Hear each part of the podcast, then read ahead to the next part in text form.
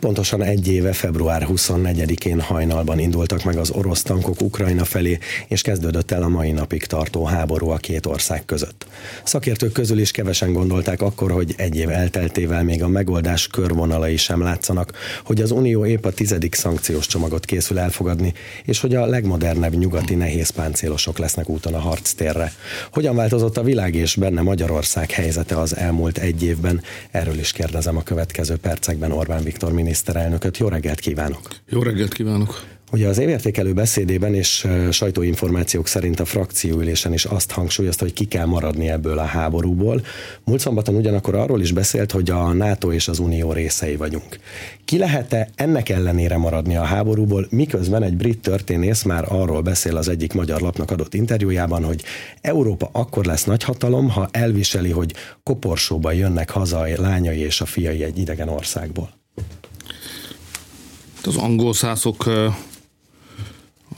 jól ismertek a kíméletlen nyelvezetükről, és a kíméletlenül logikus gondolkodásukról is. Most előkerült,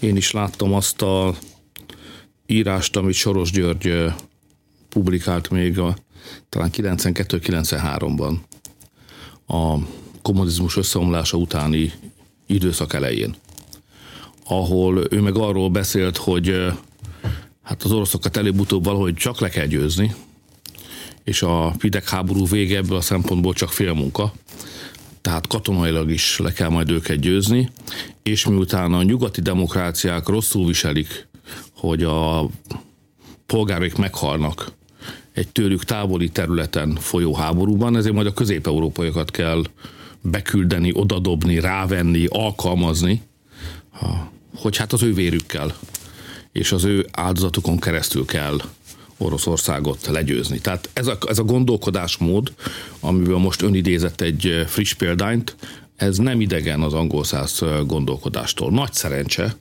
hogy az angol száz politika nem tette magáévá az elmúlt időszakban sem ezt a gondolatot, és ma is kétértelműek abból a szempontból, ami szövetségeseink, hiszen az angolszászok egyébként a szövetségeseink, NATO tagok vagyunk velük együtt, hogy pontosan mi is volna a hadicél.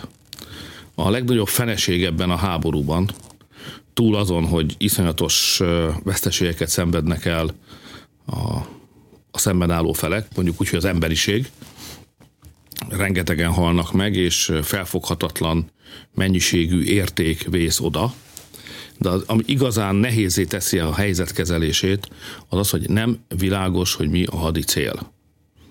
Egyik oldalról sem világos. Különböző időpontokban különböző hadicélokat jelölnek meg a szemben álló felek. Ez érvényes Ukrajnára is, aki persze a szabadságát védi, hiszen őt támadták meg, ő a megtámadott fél, és ő csak el akarja hárítani a vele szembeni agresszió következményeit, de az se világos, hogy pontosan ez mit is jelent. Hogy akkor előbb-utóbb Oroszország területére mérnek-e katonai csapást az ukránok? Meddig akarják visszaszorítani az orosz csapatokat? A Krím félsziget az ostrom alá kerül-e, vagy nem? Tehát ezek mind tisztázatlan dolgok, és egy háborúban, amikor a hadicélok tekintetében tisztázatlanság van, akkor nagyon könnyű eltévedni mert nincs mihez mérje az ember a döntését, amelyben áldozatokat vállal a saját nemzete e, és a saját polgárai kárára is.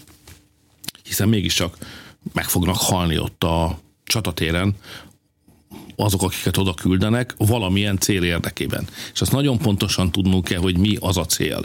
És persze eszmei értelemben meghatározzák a angol szászok meg a nyugatiak, hogy van jó, meg rossz, és így tovább, de konkrétan, hogy akkor meddig, melyik vonalig, meg, meddig, melyik kilométerkőig, és így tovább, ezek, ezek tisztázatlan kérdések.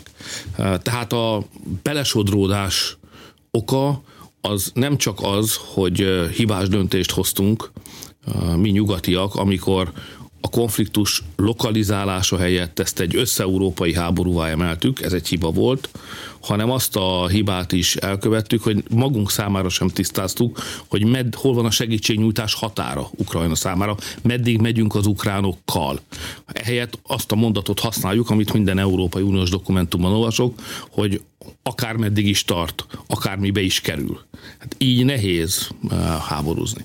Most ön azt mondja, hogy kevesen gondolták volna egy év hogy itt tartunk majd. Szerényen emelem föl a kezem, hogy jelezem, hogy a magyarok pontosan ezt mondták, hogy miután ebben a helyzetben vagyunk, amit most leírtam, egy év múlva ott leszünk, hogy rengeteg áldozat lesz, a, a háborús helyzet nem lesz könnyebb, a célok tisztázatlanok maradnak, és mi európaiak folyamatosan sodródni fogunk a háborúba.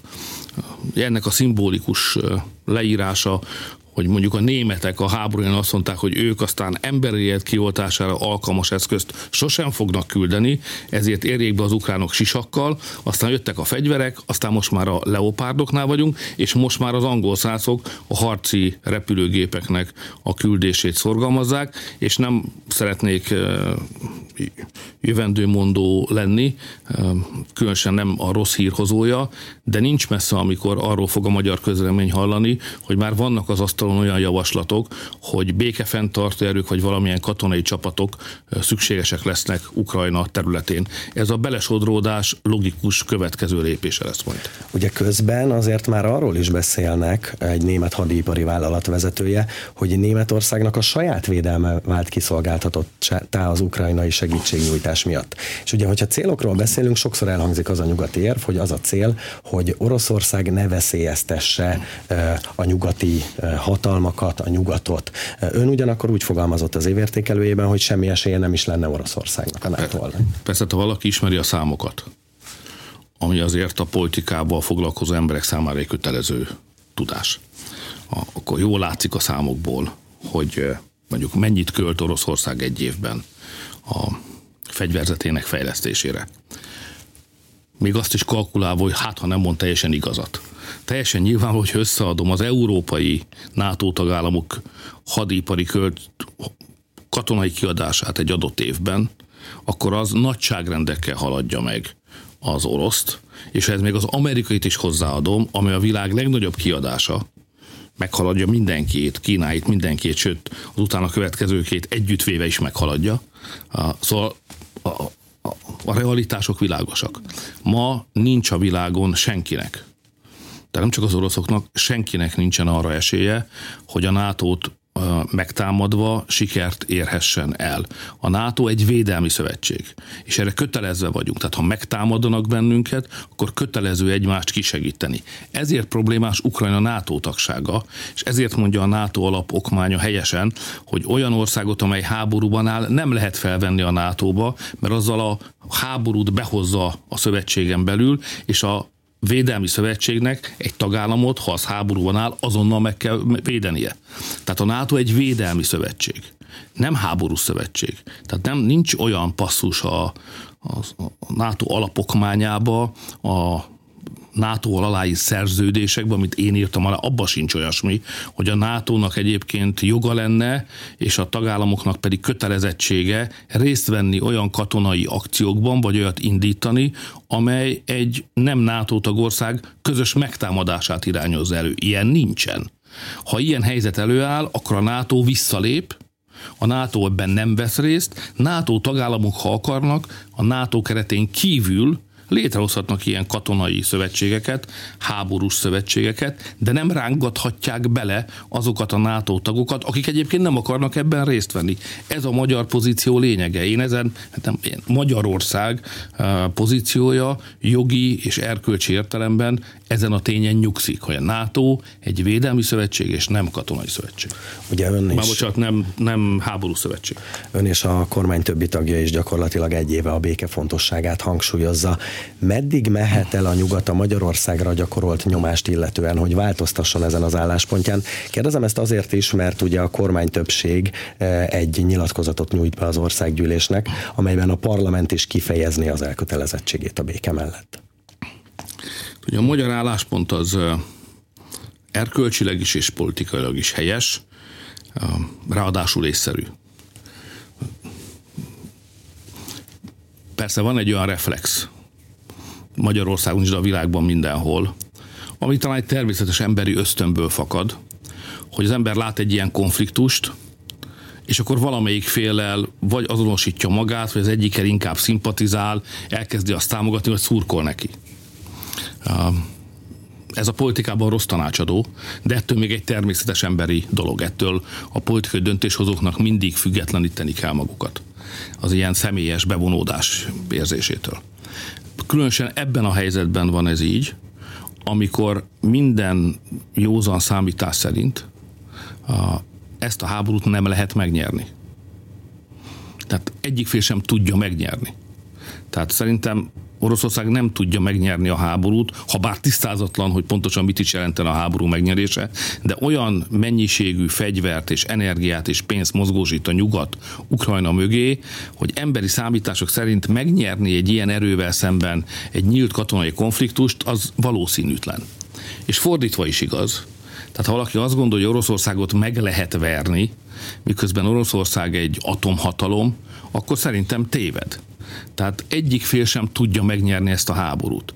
Csak az áldozatok száma fog folyamatosan növekedni. Százával, ezrével, tízezrével, hogy itt most már több száz ezer ember, több száz ezer ember halt meg, vagy szenvedett olyan sérülést, amely jóvá tehetetlen, reparálhatatlan. Tehát iszonyatos veszteségeket szenvedünk el, ha úgy tetszik, mi, mi mint emberiség. Ezért a józan álláspont az azt mondja, hogy tűzszünet. Még csak nem is azt mondja, hogy azonnal állapodjunk meg a békében, mert ahhoz, hogy béke legyen, először tárgyalni kell. Nagyon messze vannak az álláspontok arról, hogy milyen béke lehetne elfogadható az egyik vagy a másik fél számára. Nem vagyunk naivak, ezt mi is látjuk. Hát ezért kell tárgyalni. Talán majd hosszan is kell tárgyalni. Ezért a legfontosabb most nem arról, az én logikámban, nem az a legfontosabb, hogy arról beszéljünk, hogy milyen lesz majd az a béke, ami a béke tárgyalásokból kikerekedik. Azt majd meglátjuk. Most az volna a fontos, hogy tűzszünet legyen. Tehát a magyar pozíciónak a lényege egy minél hamarabb elérendő tűzszünet. Most ugye mi Európáról beszélünk, hiszen itt élünk. EU-s és NATO tagok vagyunk. Keveset beszélünk a világról, de éppen most ma éjszaka volt az ENSZ közgyűlésnek egy vitája, ahol el is fogadtak egy szöveget a háború egyéves évfordulója alkalmából. Na, az egy békepárti szöveg. Tehát az jó, hogyha a magyarok látják, hogy mi nem vagyunk izolálva, mi nem vagyunk elszigetelve, mi a többséghez tartozunk. Tehát a világ többsége, a világ országainak többsége azt mondja, amit mi. Legyen tűzszünet, ne eszkalálódjék, ne terjedjen tovább a háború, legyen tűzszünet, a felek üljenek le, kezdjenek tárgyalni, és majd valamikor egyezzenek meg, ha tudnak, de a legfontosabb, hogy ne halljon meg most több ember, és más országokat ne fenyegesse az a rém, az a kockázat, az a veszély, hogy belevonódnak akaratuk ellenére is ebbe a háborúba, és ők a pénzen túl előbb-utóbb a belevonódás eredményeképpen ember áldozatot is kell, hogy hozzanak. Mi magyarok egyébként ilyenek vagyunk.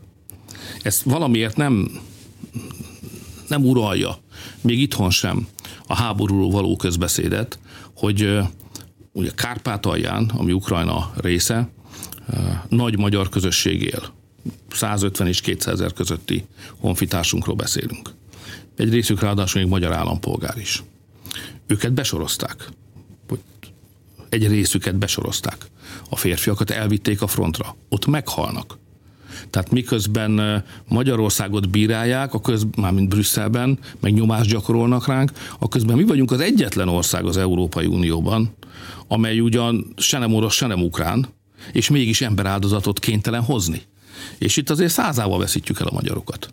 Most mi segítjük a családjaikat, te próbáljuk követni ezt, hogy pontosan ki hal meg, hogy hal meg, hogy kötődik a magyar államhoz, és a, a családoknak, az árván maradtaknak próbálunk segítséget nyújtani, ezért mi rendelkezünk azzal a tudással, hogy mi is történik a fronton, az élet sűrűjében, a valóságban, és mi ott az áldozatok között vagyunk. És ezt respektálnia kell Brüsszelnek, ezért mondom, hogy több tiszteletet a kárpátaljai magyaroknak, Brüsszelben is, Washingtonban is, meg Kievben is.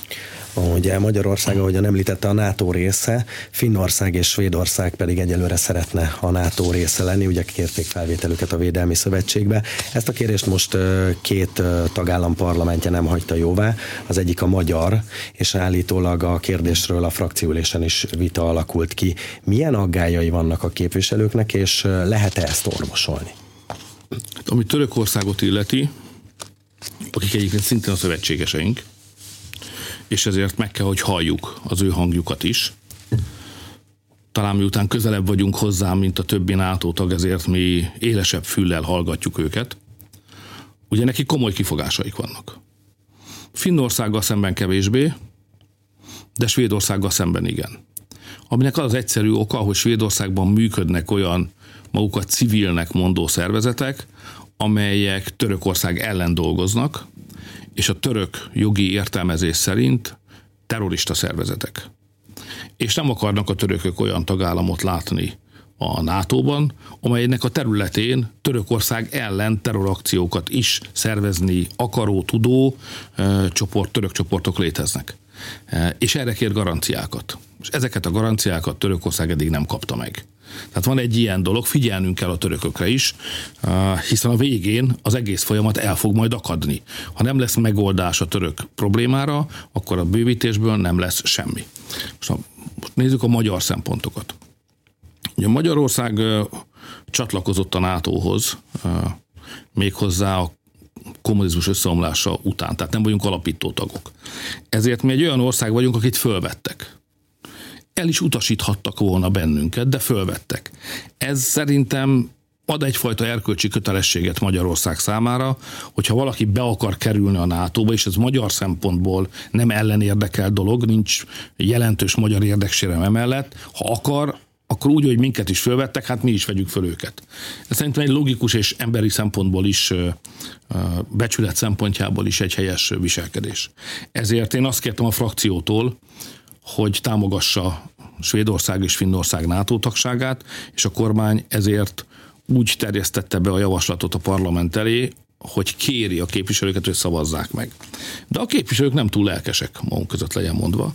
Van egy részük, amelyik azt mondja, hogy eh, hát azért mégiscsak Finnországgal létrejön majd egy több mint ezer kilométer hosszú közvetlen határérintkezés Oroszország és Finnország között, látva az ukrán helyzetet, ennek a háborús potenciája nagy, gondoljuk ezt át, biztos, hogy jól van ez így, tehát van egy ilyen geopolitikai megfontolás. Szerintem erre az ellenévre vannak meggyőző érveink, hogy ezt miért lehet vállalni ezt a kockázatot, ezt a vitát meg lehet nyerni. A másik fél pedig azt mondja, hogy azért váltsunk már pár szót ezekkel a derék finnekkel, meg svédekkel, mert az mégse járja, hogy azt kérik tőlünk, hogy vegyük föl őket, ők pedig nyilvánvaló hazugságokat terjesztenek Magyarországról. A magyarországi jogállamról, a demokráciáról, az itt folyó életről. És az hogy akar valaki úgy a szövetségesünk lenni egy katonai rendszerben, hogy gátlástalanul hazugságokat terjeszt Magyarországról. Azért álljunk meg egy baráti szóra, és kérdezzük meg őket, ez hogy van. És úgy látom, hogy a parlament ebbe az irányba is megy. Én azok közé tartozom, akik higgadságot javasolnak. Tehát én értem, sőt egyet is értek a, a frakciónknak a véleményével, hogy itt nincs minden rendben, de azt kérem, hogy a végén azért legyen világos, hogy mi elvi alapon támogatjuk Svédország és Finnország eh, NATO csatlakozását, de azért előtte néhány komoly beszélgetésre szükség van. Nem is a kormányok között, mert az inkább része az, az életünknek, hanem a parlamentek között nem ártana, hogyha tisztázó beszélgetése sor kerülne, hogy ne rúdossanak már bennünket, hogyha közben ide jönnek a, a azt kérni, hogy vegyük föl őket. Akkor ti, ha, mi, azt várják, hogy mi legyünk tisztességesek velük szemben, akkor ők is méltóztassanak, és legyenek tisztességesek Magyarországgal szemben. Ha visszatérünk a háborúhoz, akkor Ukrajna támogatása mellett a nyugatnak a másod, másik eszköze az a szankciós politika volt, aminek ugye a célja az lett volna, hogy meggyengítse Oroszországot annyira, hogy befejezze a háborút. Ugye látjuk, hogy ez egyelőre nem történt meg, viszont a szankcióknak volt egy olyan hatása, a mindennapokban érezhető következménye, az az infláció lett, ami Magyarországon januárban meghaladta a 25%-ot, és majdnem elérte a 26%-ot. Ennek fényében tarthatónak látja-e azt, hogy évvégére egy számjegyű legyen a pénzromlás mértéke, amit ugye, amire vállalást tettek? Ebben a kérdésben két kérdés van, ha megengedi külön is szálaznám itt a válaszomban őket. Az első, hogy miért lettek szankciók? Nehéz válaszolni erre a kérdésre.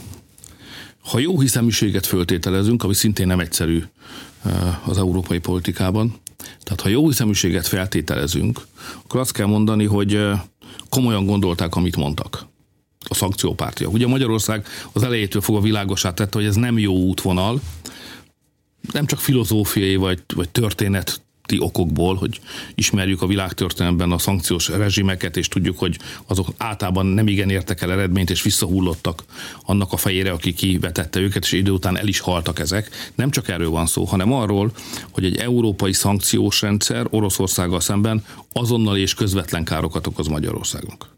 Tehát nem filozófálgatunk, nem a történelmről beszélünk, hanem itt és most a gázról, az olajról, meg a nukleáris energiáról beszélünk.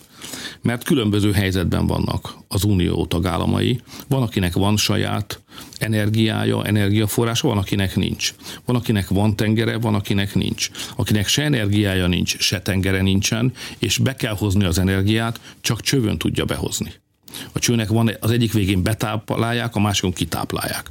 És miután Magyarországon olyan csövek vannak, aminek az egyik vége Oroszországban van, ezért egy szankció az energia területén Oroszországgal szemben egy pillanat alatt megöli a magyar gazdaságot. Tehát nekünk jól felfogott nemzeti érdekünk, húsba vágó nemzeti érdekünk, hogy megakadályozzuk a szankciós rezsim átterjedését az energiára.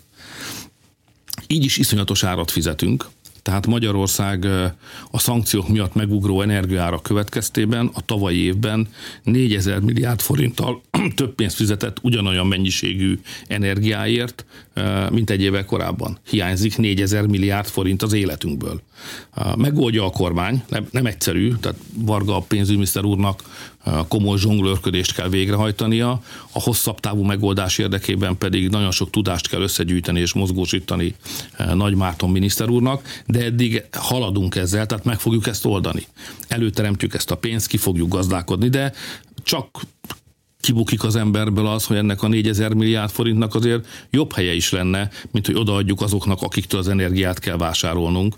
Hát, itt a családoknak a helyzete, van olyan család, amelyik tudna mit kezdeni 4000 milliárd forinttal. E, itt vannak e, keveset kereső foglalkozási csoportok, önkormányzatok, e, oktatás, egészségügy, innováció, fejlesztések, tehát volna helye ennek a pénzért, most elveszik tőlünk. Egy rossz brüsszeli döntés eredményeképpen ráadásul előre látható módon, hiszen megmondtuk, hogy ez lesz, ez a, ez a, ezt a pénzt kiveszik a magyarok zsebéből, velünk fizettetik meg a rossz szankciós döntésnek az árát. Tehát ez egy elszabott, rosszul megtervezett, rosszul kivitelezett szankció, és ennek a következményét mi fogjuk majd elszenvedni. Most a másik kérdés az az, az hogy de akkor miért csinálják, hogyha ha nem egyszerűen tévedésről van szó. Mert azt se zárjuk ki, hogy amit mi tudtunk előre, hogy így lesz, azt más is tudta.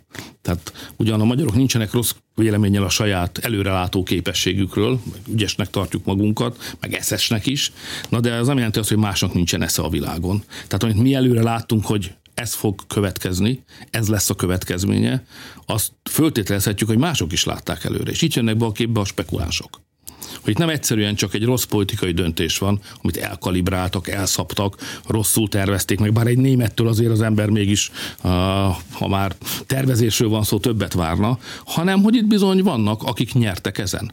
Vannak, akik spekuláltak a szankciókra, és spekuláltak a szankciók következményére. Tudták, hogy ebből energiárnövekedés lesz, tudták, hogy akkor Amerikából kell majd behozni az energiát, tudták, hogy majd LNG terminálokat kell építeni, és eleve rengeteg pénzt mozgósítottak arra fogadván, hogy az energiára fölmegy és spekuláltak lényegében az emberek érdeke ellenében.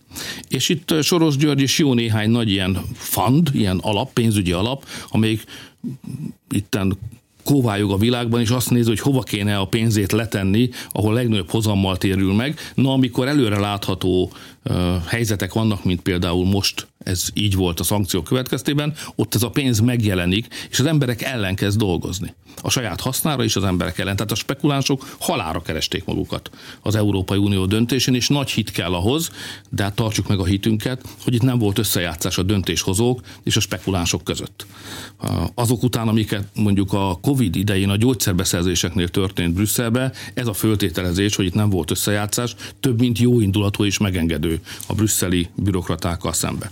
Most tudjuk-e tartani azt a vállalásunkat, hogy az év végére az infláció egy számjegyű lesz. Erre fogadni is szabad szerintem, tehát biztatok mindenkit, hogyha a fogadóirodák esetleg nyitnak ilyen téteket, akkor azt érdemes megtenni, mert azokat az intézkedéseket, 20 döntést, amit az inflációval szemben eh, meg lehet és meg kell hozni, a magyar kormány már meghozta. Tehát ugyan a szervezet még, még beteg, lázas, de már megkapta az inekciót. Tehát a láz lehúzó inekció bent van a szervezetben. Eh, csak kell egy kis idő, mint a betegségek esetében általában, amíg a szer hatni kezd. Én úgy gondolom, hogy ez már március hónapban érzékelhető lesz. Tehát lassulni fog az áremelkedésnek a mértéke, és arról fogunk beszélni hamarosan, hogy azok az intézkedéseket, amiket a kormány meg, amelyeket a kormány meghozott, azok már kifejtik a hatásukat, és ha nem kalibráltuk el, és azt hiszem, hogy elég óvatosan terveztünk, akkor ennek az infláció lassulásnak az lesz az eredménye, hogy az év végén, december per december alapon az infláció egy számjegyű lesz. Beszéljünk még egy ügyről, ami sokkolta a közvéleményt az elmúlt napokban. Kiderült ugyanis, hogy az egyik budapesti iskola pedagógiai asszisztense egy 15 éves fiúval folytatott szexuális viszonyt, és ezzel még kérkedett is a közösségi médiában. Aztán rá egy pár napra egy másik kiskorúval kapcsolatos szexuális visszaélés is napvilágot látott. Sok szempontból meg lehet vizsgálni ezeket az ügyeket, de azt hiszem, hogy az első és a legfontosabb az a gyermeknek a szempontja, a kiskorúnak a szempontja.